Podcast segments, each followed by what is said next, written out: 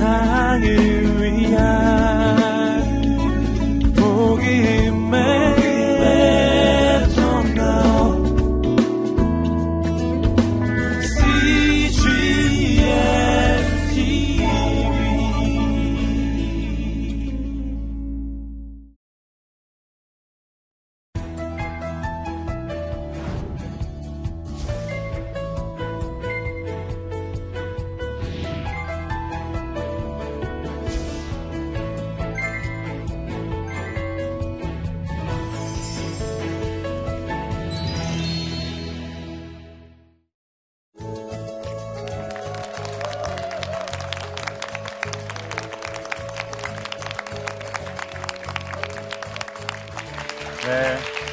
안녕하십니까. 이상준 목사입니다.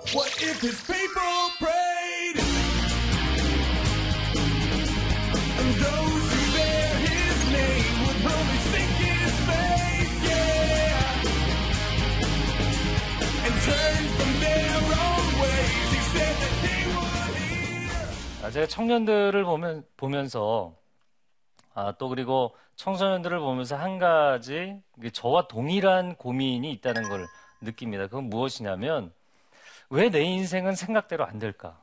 왜 내 인생은 생각하는 대로 잘 풀리지 않을까? 내가 사랑하는 사람, 내 남편, 내 아내, 아니면 여러분 청년들 같으면 내 연인, 내 남자친구, 여자친구 하나도 내 마음대로 안 됩니다. 그게 인생의 가장 큰 딜레마라고 생각이 됩니다. 사람이 끊임없이 생각하게 돼 있고, 그리고 그 생각은 간절한 소원과 열망으로 표현이 되는데 그 생각한 대로 인생이 펼쳐지지 않으니까 늘 이렇게 인생이 힘든 거예요. 그리고 생각은 열심히 쏟아부었는데 삶에서는 펼치지 않으니까 지치는 거죠. 마음이 지치고 생각이 지치고 열정이 지치게 되는 걸 보게 됩니다. 어, 제가 오늘 여러분과 나누고 싶은 이야기는 바르게 생각하고 바르게 행동하는 생각의 문제만을 집중적으로 이야기를 해보려고 합니다. 어, 여러분 사람의 인생이 생각한 대로 다 되면 얼마나 신속하고 편리하고 그리고 그 인생에 힘이 생길까요? 사람이 생각한 대로 그게 다 된다면. 여러분, 인간이 생각하는 게 얼마나 악한 것이 많습니까? 사람들이 사기치고, 거짓말 할 뿐만 아니라 살인과 폭행과 음란과 전쟁과 이 인간이 생각하는 것이 얼마나 악한 것이 많은지 몰라요. 근데 인간이 생각한 모든 것이 그대로 된다면 이 세상은 어, 정말 감당할 수 없는 지옥 같은 세상이 될지도 모르, 모르겠습니다. 창세기 6장 5절 말씀에 이런 말씀이 있어요. 여호와께서 사람의 죄악이 세상에 가득함과 그의 마음으로 생각하는 모든 계획이 항상 악할 뿐임을 보시고 그리고 노아 홍수를 일으키신 거예요. 예, 하나님이 그냥 세상이 마음에 안 들어서 사람들이 좀 마음에 안 들어서가 아니고요. 사람들이 악하기 때문에 세상을 심판하셨는데 창세기 6장 5절에 분명히 뭐라고 되어 있냐면 그 마음의 모든 생각이 악해졌기 때문이래요. 행동이 악해진 어떤 결과의 문제가 아니라 생각 자체, 즉 행동을 일으키고 사람의 말과 모든 관계와 사회 시스템을 만들어내는 이 근본 뿌리가 되는 생각 자체가 악한 거예요. 그래서 하나님이 가망성이 없다고 보신 겁니다. 재생 불능, 회복 불능의 상태로 보신 거예요. 그만큼 우리의 생각이 중요하다는 것이죠. 그런데 제가 하나님을 바라보니까 하나님은 하나님의 생각대로 되시더라고요. 하나님은 자신의 기쁘신 뜻대로 모든 일을 행하신다. 서신서에 보면 그런 말씀이 굉장히 많이 나옵니다. 그래서 보니까 하나님은 하나님이 뜻하신 대로 되고 하나님 말씀하신 대로 되고 하나님의 생각대로 돼요. 어떤 사람들은 이렇게 불평을 하죠. 그러면 전부 다 하나님 맘대로 아니냐. 여러분, 하나님 맘대로라고 이야기를 하면서 마음에 억울하세요? 네, 그냥 웃고 계신데 사실 억울하죠. 기도하면서 하나님 내 마음도 알아주시면 좋겠는데 왜 모든 걸 하나님 맘대로 하셔야 되냐. 근데 이것을 아셔야 됩니다. 기도하는 나조차도 내 마음이 거룩하지 않고 온전하지 않고 선하지 않을 때가 있어요. 그러나 하나님은 항상 선하십니다. 하나님의 생각이 그대로 이루어져도 그 결과가 선할 수 있는 것은 하나님의 모든 계획과 하나님의 모든 말씀이 선하기 때문입니다. 그래서 그 하나님의 바르게 생각하시고 그 바르게 생각한 모든 것을 펼치시는 그 하나님의 자녀라면 우리가 그 하나님의 특성을 그 하나님의 어, 역사하심을 우리가 동일하게 경험해야 되지 않겠는가 오늘 그것을 나누고 싶은 것이죠. 그래서 제가 여러분에게 몇 가지 어, 상황들을 좀 어, 들어서 이야기를 해보려고 합니다. 아, 삶의 예를 들어서 우리가 인생에서 이런 문제는 이렇게 다뤄야 되지 않겠는가. 또 마지막에는 여러분이 어떻게 어, 여러분의 삶을 바르게 생각하고 바르게 실천하며 살 것인지를 예, 제가 실천적인 제안들을 해보고자 합니다. 저를 한번 따라해 보세요. 어려운 말일수록 쉽게 하라. 네. 저는 사람을 대하는 걸 굉장히 어려워했어요.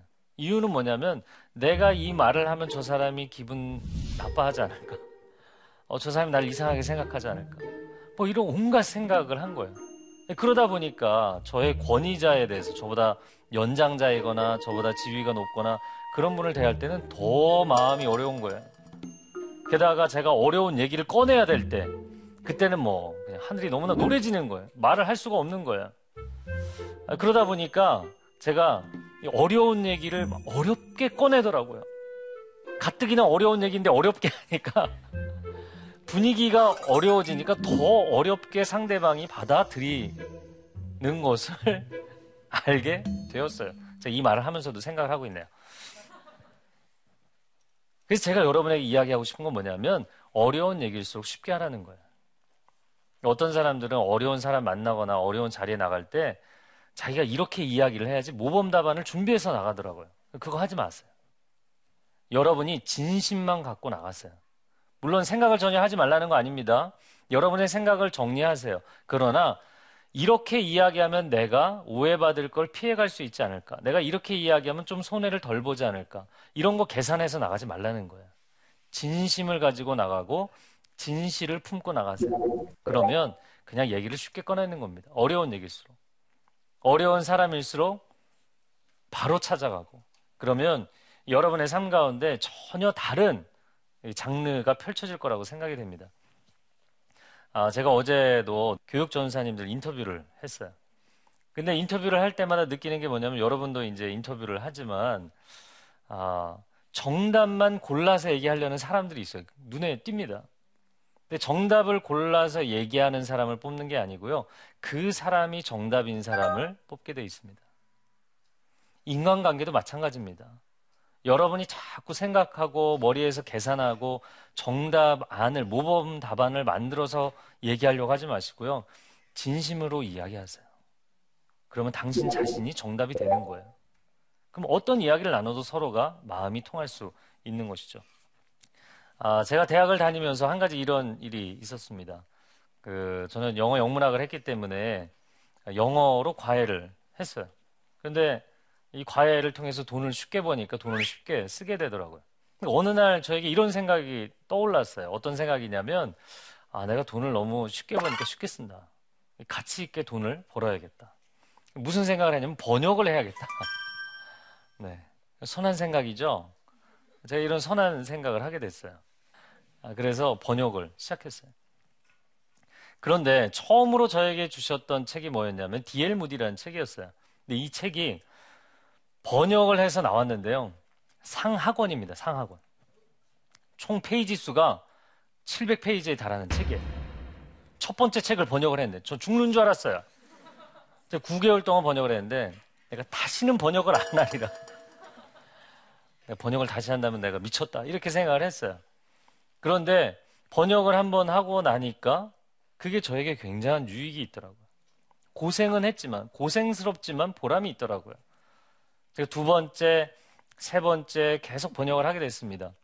그리고 결국에는 제가 최근까지는 17번째 책을 번역을 했습니다.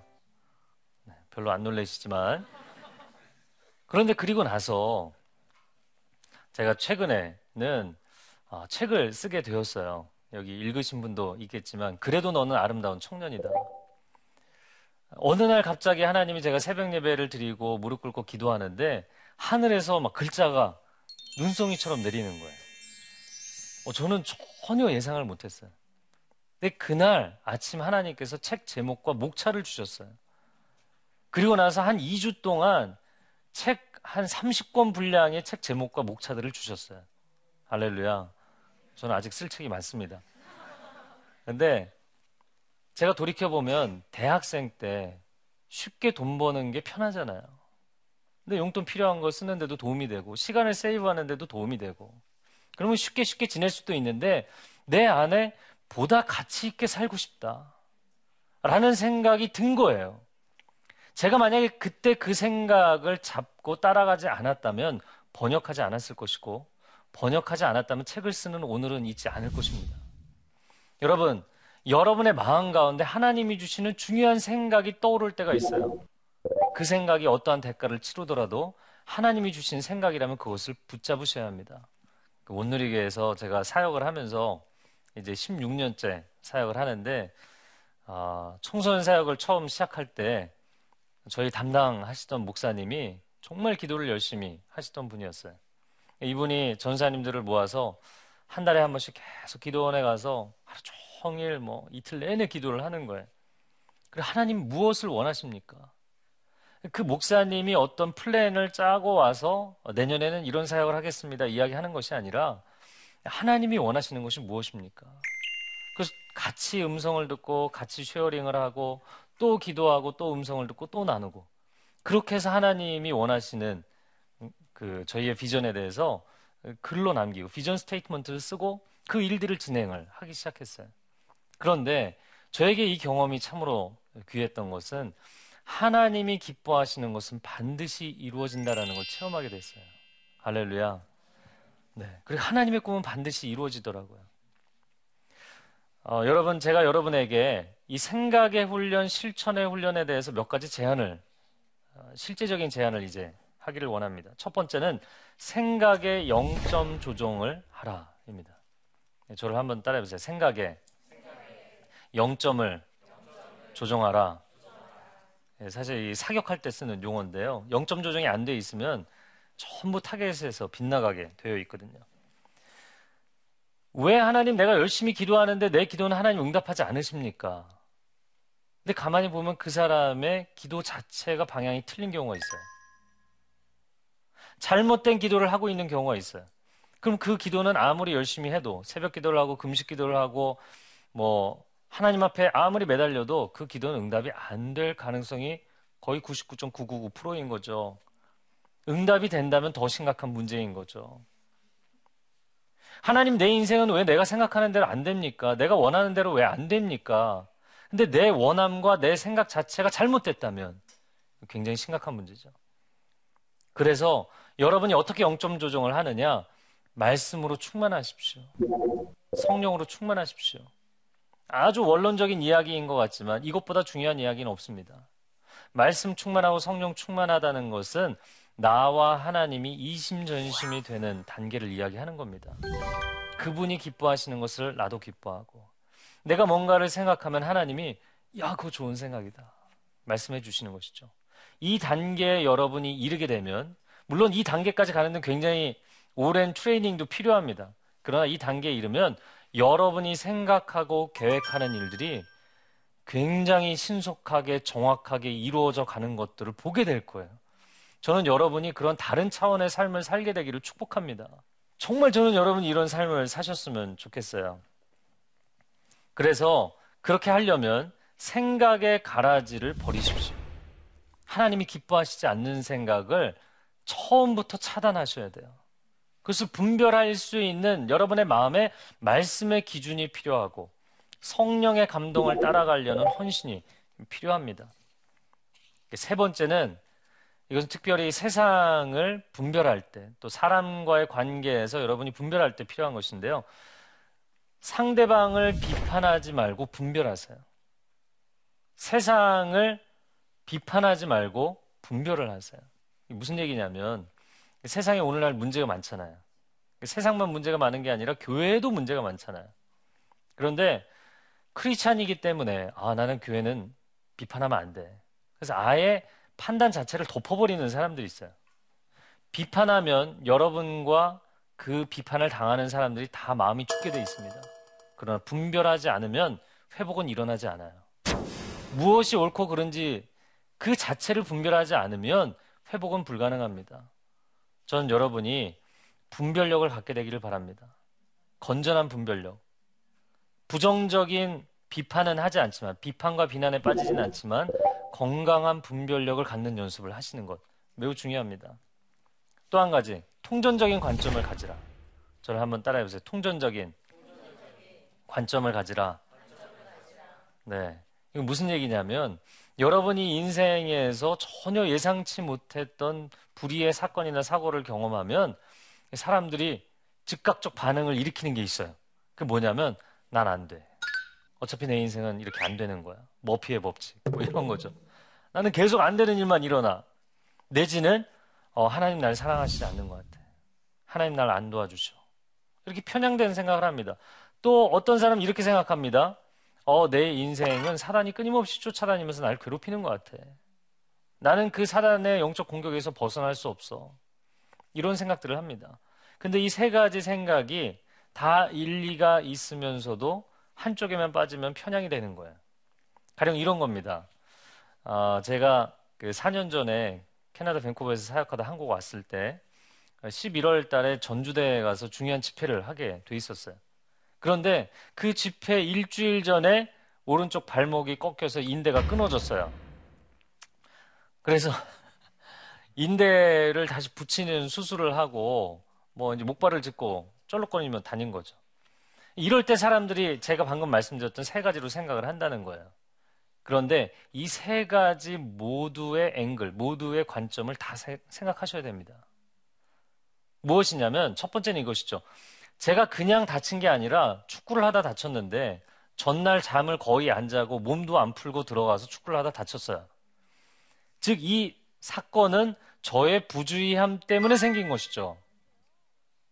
그러니까 첫 번째 원인은 제가 제공을 한 거예요. 그러나 이런 부정적인 사건이 그냥 일어나진 않거든요. 중요한 집회를 앞두고 분명히 사단이 공격하고 싶은 게 있죠. 네. 영적인 공격이 분명히 있는 거예요. 근데 제가 쭉 사역을 하다 보니까 사단이 긴장하고 저쪽에서 먼저 선제 공격을 할 때는 하나님의 큰 역사하심이 준비되어 있더라고요. 할렐루야. 세 번째는 하나님의 섭리죠. 아, 사단이 공격을 나의 부주의함을 통해서 사단이 공격했지만 하나님은 더 큰 일을 이루시겠구나. 그래서 제가 전주대를 이제 가려고 했습니다. 그랬더니 옆에 있던 다른 목회자들이 야, 그 발을 하고 어디 어디를 가서 거기 설교를 하냐, 전주까지. 제가 뭐라고 대답을 했냐면, 발로 설교합니까?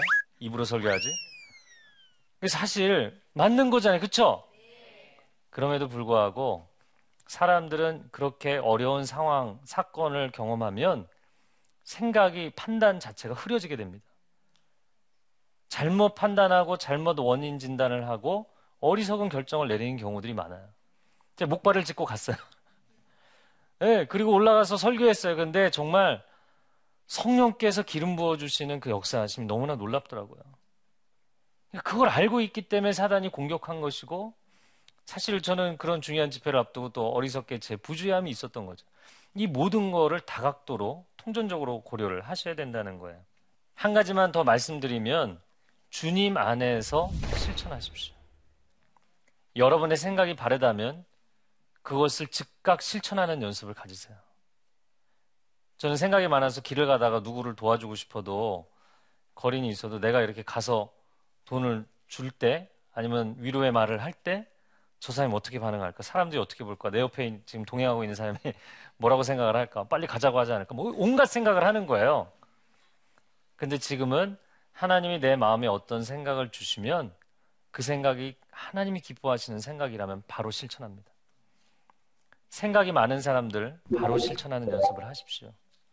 오늘날 이 시대의 문화가 너무나 TV와 게임과 인터넷과 엔터테인먼트가 많아서 생각할 수 없게 만드는 시대가 되어버렸어요.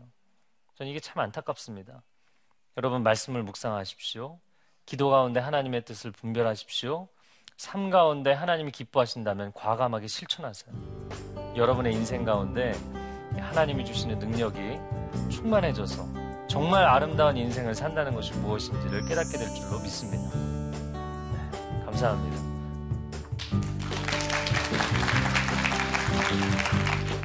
내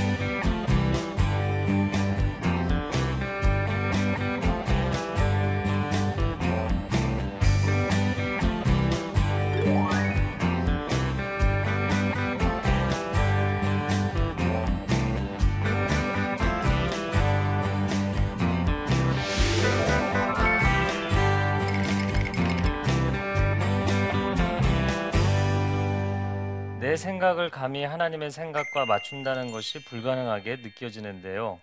하나님과 생각에 조정을 하려고 노력하다 보면 자연스러운 제 욕구와 감정을 억누르게 되는 건 아닐까요? 아, 이걸 뭐라고 표현을 해야 될까요? 이 하나님과 나의 생각을 서로 테이블에 앉아서 조정을 한다 생각을 하면 안 되고요. 내 생각이 하나님의 생각에 맞춰지는 튜닝을 하는 겁니다. 하나님은 하나님의 생각이 나 때문에 바뀌시나요? 바뀌시지 않죠. 그분의 생각에 나의 생각을 맞춰가는 훈련을 하는 겁니다. 만약 축구로 이야기를 하자면 제가 축구를 좋아해서 축구로 이야기를 하자면 경기의 룰을 내가 원하는 대로 조정할 수는 없죠. 어떤 때는 발로 차고 어떤 때는 손으로 들고 뛸 수도 있게 조정할 수는 없잖아요. 결국에는 그 게임의 법칙을 내가 따라가야 되는 겁니다. 그런데 아마추어와 프로의 차이는 뭔가요? 아마추어는 그 룰을 따라가려고 하니까 이 힘든 거예요. 내, 내가 자연스럽게 막 하고 싶은 것, 내가 자연스러운 건 들고 뛰는 건데. 무슨 인지 아시겠어요? 그래서 하나님과 나의 생각을 맞춰간다는 게 굉장히 불가능하게 느껴진다. 그건 시작 단계에서는 그렇습니다. 누구나 그렇습니다. 그러나 여러분이 정말 말씀이 내 안에 충만해지면 그것이 익숙해져 가는 단계에 이르게 될 거라고 생각을 합니다. 아, 또 이런 질문이 있습니다. 세상 사람들은 잘 되고 믿는 사람으로서 세상 사람에 비해 뒤처질 때 어떻게 해야 할까요? 네. 아, 이분은 믿는 사람으로서 본인이 세상 사람보다 뒤처진다는 생각이 있으신지 모르겠어요. 아마도 그런 생각을 하시는 분이 아닐까 싶어요. 누가 질문하시는지 모르겠지만. 그러나 내가 세상 사람보다 뒤처질 때 어떻게 해야 되느냐? 이렇게 질문했는데 내가 왜 뒤처진다고 생각하느냐부터 확인하셔야 돼요. 어떤 포인트에서, 어떤 이유 때문에. 남들은 좋은 대학을 갔는데, 좋은 직장을 갔는데, 남들은 결혼을 잘 했는데, 이런 문제 때문인가? 결국에는 내가 세상 사람보다 뒤처졌다는 그 판단 기준 자체가 비블리컬하지 않은, 성경적이지 않은, 즉, 하나님의 관점과는 다른, 세상적인 가치 판단 기준에 따라서 한 것이 아닌가. 그렇다면 그거부터 재조정을 하셔야 된다고 생각합니다. 아, 또 이런 질문이 있습니다. 하나님이 마음에 주시는 바른 생각이 바로 실천하기 어렵거나 힘든 경우에는 어떻게 하나요? 간단한 답을 드리겠는데 기다리세요. 기다리는데 포기하지 마세요. 이게 굉장히 힘든 일이고요. 사실은 고수가 되는 길입니다. 하나님이 기뻐하시는데 당장 실천할 수 없는 경우에는 어떻게 하느냐? 사람들이 이때 어떻게 생각하죠? 아, 하나님이 원래 그렇게 얘기하신 게 아니었는데 내가 그렇게 착각을 했나 봐. 이런 생각을 합니다. 어, 이 비전이 내 비전이 아닌가 봐. 아니면 하나님 잘못 말씀하셨나? 아니면 하나님이 말씀하시긴 했는데 감당할 능력이 없으신가? 뭐 이런 말도 안 되는 생각들을 하게 되죠. 예를 들어드리면 다윗 같은 케이스입니다. 하나님이 다윗에게 기름을 부으셨어요. 왕이 되기를 원하시나요? 빨리 대답하세요. 그렇죠? 이거 뭐 갈등의 여지가 없잖아요. 그런데 사울이 그를 죽이려고 쫓아다니니까 10여 년을 도망다녔어요. 그러면 당장 하나님의 뜻이 하나님이 주신 바른 생각이 바로 실천하기 어려운 상황이죠. 그럼 어떻게 하냐는 하냔 말이죠. 그럼 왕이 되는 것을 포기하느냐? 그거는 겸손이 아니에요. 어, 저는 겸손하게 내려놓겠습니다. 겸손이 아니에요. 하나님이 주신 생각은 포기하지 마셔야 돼요. 그러나 기다리셔야 돼요. 그것이 여러분이 하나님의 뜻을 이루어가는 인생을 살아가는 데 있어서 사실은 굉장히 난제이면서도 여러분의 내공을 키워줄 수 있는 케이스다. 이렇게 생각이 됩니다. 또 한 가지 질문은 하나님의 음성을 분별하려면 굉장히 짧게 엄청난 주제를 굉장히 짧게 쓰셨어요. 하나님의 음성을 분별하려면 아주 쉽게 말씀드리자면 여러분 안에 이미 그 음성이 있어야 돼요. 가령 이런 것이죠. 제가 결혼해서 저희 아내가 처음 임신했을 때 깜짝 놀랐어요. 거리를 나가보니까 전부 임신한 사람들이 왜 이렇게 많은 거예요? 전에는 안 보였어요. 첫 아이를 낳고 아이를 안고 다니다 보니까 아이를 안고 다니는 부부가 얼마나 많은지 모르겠어요.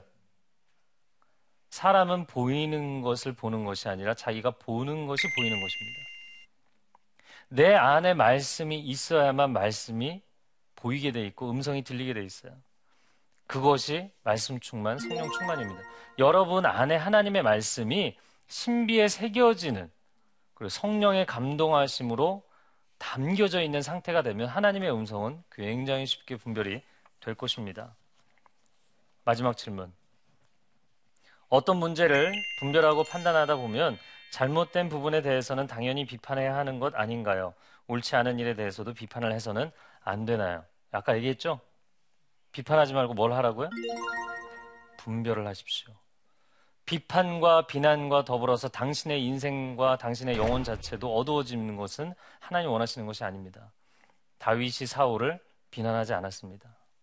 다윗이 사울을 비판하지 않았습니다. 그를 불쌍히 여겼고 긍휼히 여겼고 그리고 그를 위해서 기도했습니다.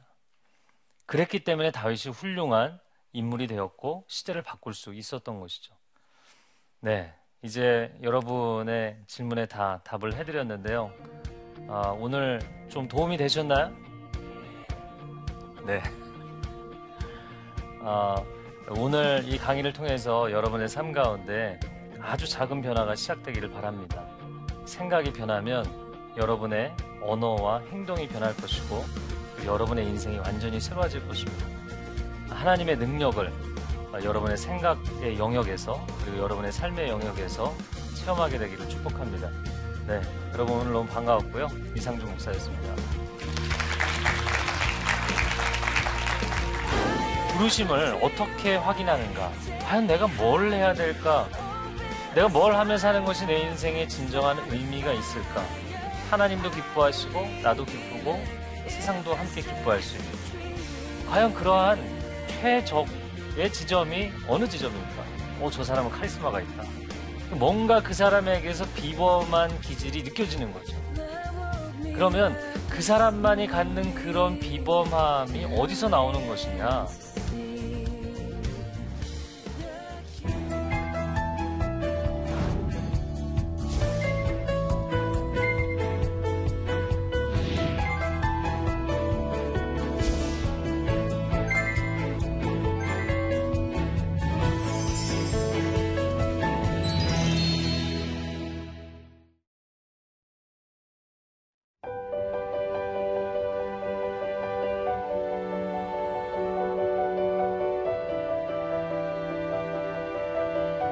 세상에는 수많은 교회들이 있지만 더 깊이 있는 말씀 강해를 찾기 위해 크기로만 교회를 선정하지 않습니다. 보다 좋은 영적 콘텐츠를 더 많이 나누기 위해 방송비를 받지 않습니다. 1년 365일 복음만 전하고 싶어서 우리는 광고를 하지 않습니다. 온누리의 복음을 땅끝까지 CGN TV와 함께 땅끝 성교사가 되주세요